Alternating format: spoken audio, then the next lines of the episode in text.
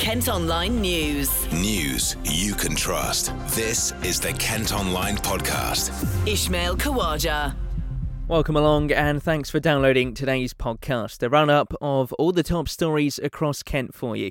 Now, first up, health bosses in the county are urging families to celebrate Halloween at home this year both KCC and Medway Council say trick or treating will put households at risk of coronavirus.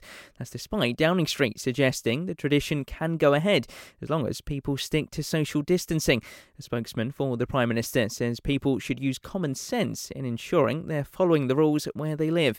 Well, to get more on this, I've been chatting with Lauren, who's the senior reporter for our My Kent Family website. So, Halloween, a major tradition for families and children. Can we go trick or treating? This year in Kent? What's the guidance? Well, it's a complicated one, I think. Number 10 um, were asked about Halloween and trick or treating rules um, yesterday and were told that it will be dependent on your local restrictions and the ones that are in place under the new government three tier rules. The rules are there for all circumstances, said Downing Street, and people will have to use their common sense in ensuring that they follow those rules.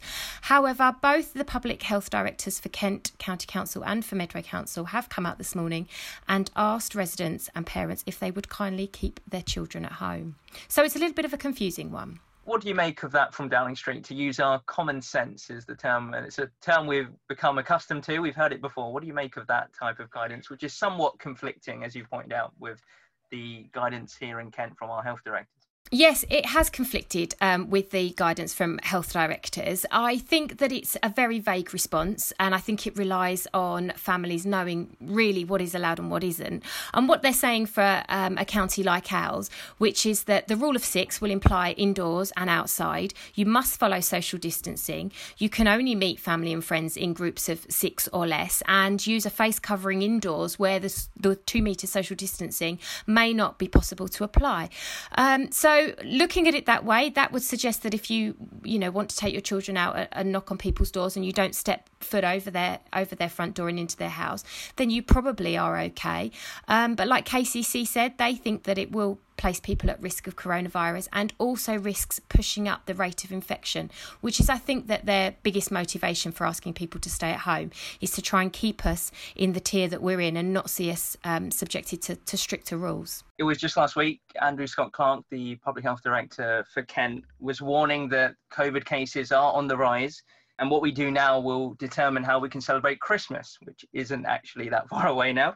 So, how important this weekend when of course, families and, and children will be particularly keen to celebrate such a major tradition that we do remain sensible. We stick to the guidance. We follow social distancing. Yeah, I think it's difficult. They have said our infection rate, obviously, at the moment is it's what we think about fifty two point eight, um, but that is up nine percent, and we know we've got particular areas um, like the Isle of Sheppey that are are seeing you know rapid rises and an increase in that infection.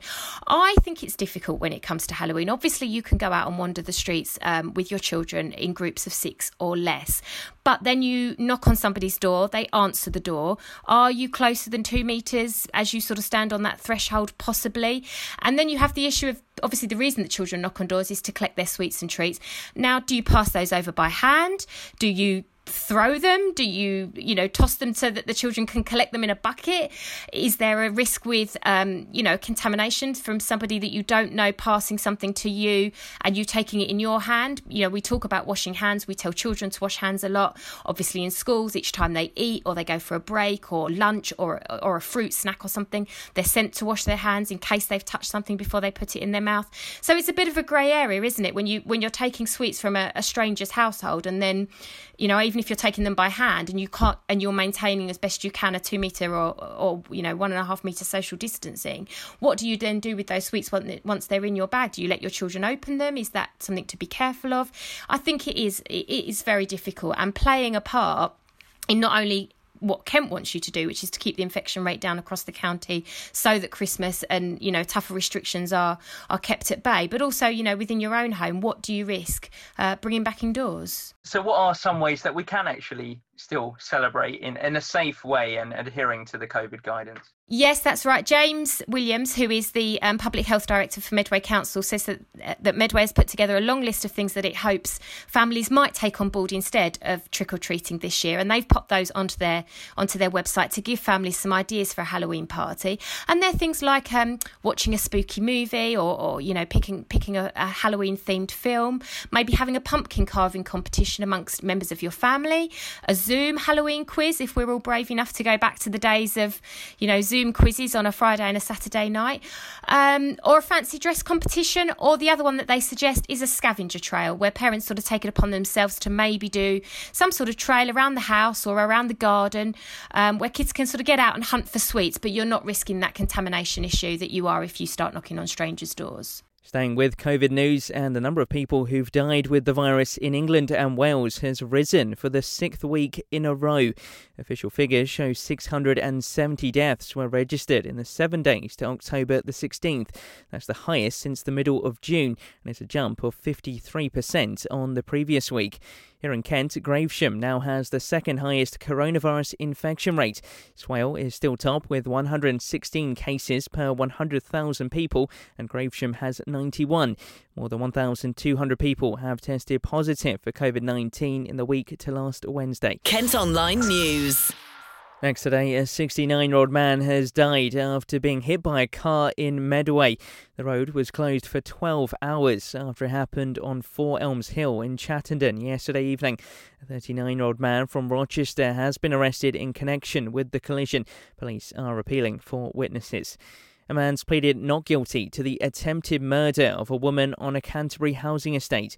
Linda Smith had to be taken to a London hospital after being stabbed in Riverview in Sturry last month. 23 year old Reed Gawler, who's from the same area, has been remanded in custody and is due to go on trial next May.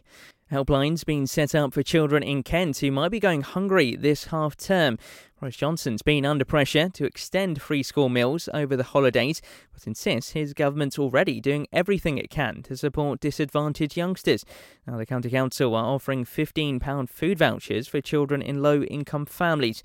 Tracy Charlick and Sarah Wilkinson, who volunteer for the Gillingham Street Angels, are handing out emergency parcels.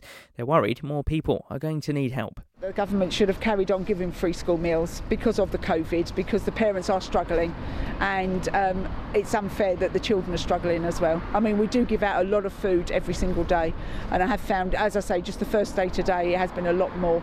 It is sad. I, th- I think it's really, really sad that um, you can't afford to feed your family. That's that's what it comes down to, isn't it? That's why people use us. Definitely, since half term started today, it's been a lot more busier for the children. Um, we always give out cereals, ready meals that are cooked. We had a lady out there, and she did actually sit out there for about an hour and a half in her car. And I walked past. Um, she asked me if I worked here, and I said yeah. And she said she was so nervous that she couldn't get out of the car to come and ask for a bit of food because she had never done it before. Kent Online News.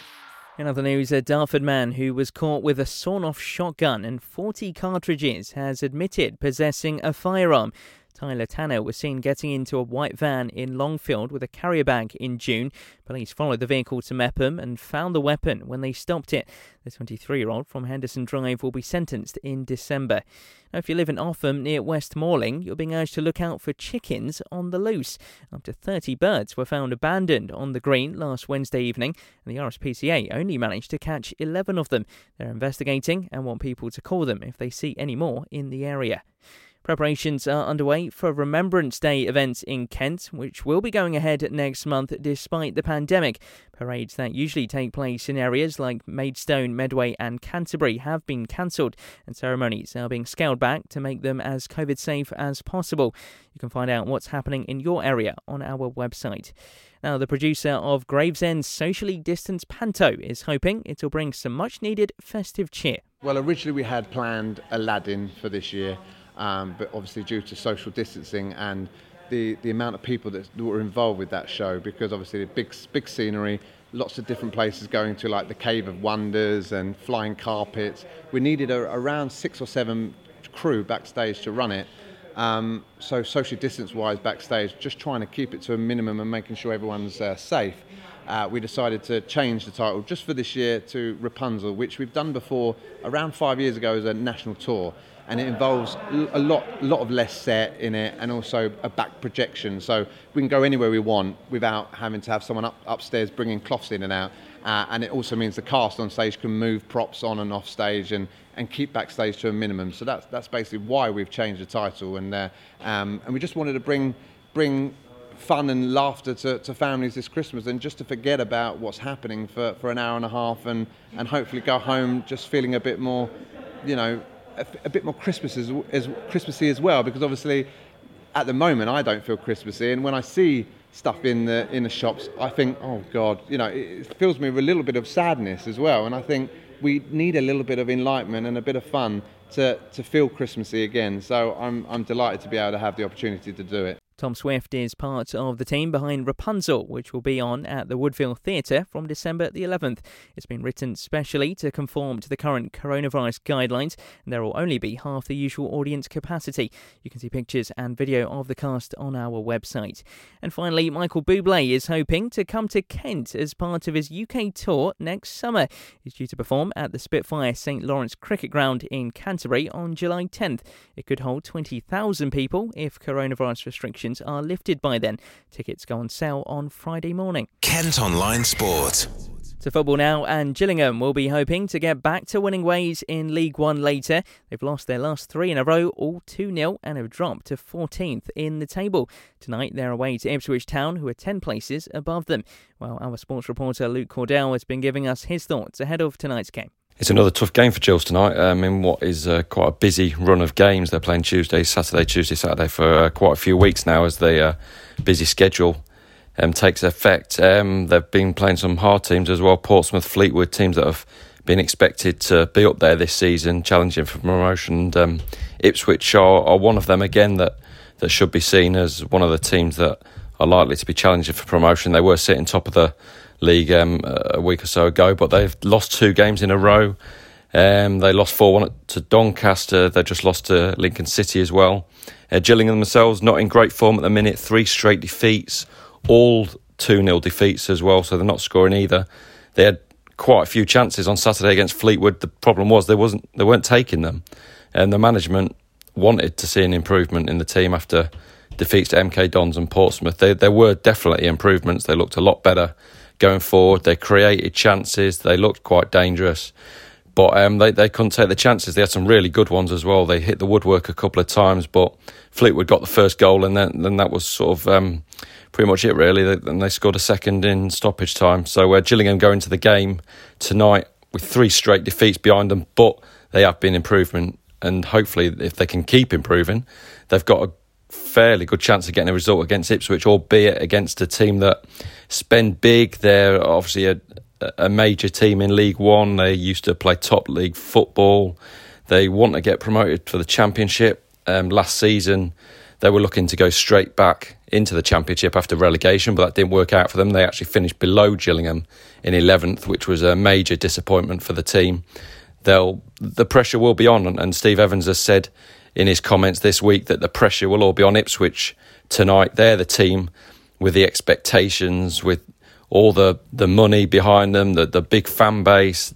Every, everything is geared up at Portman Road for Championship or Premier League football. It's um, it's a massive task for Gillingham tonight. Kick-off this evening is at 7 and don't forget you can follow Kent Online Gills on Twitter for regular updates.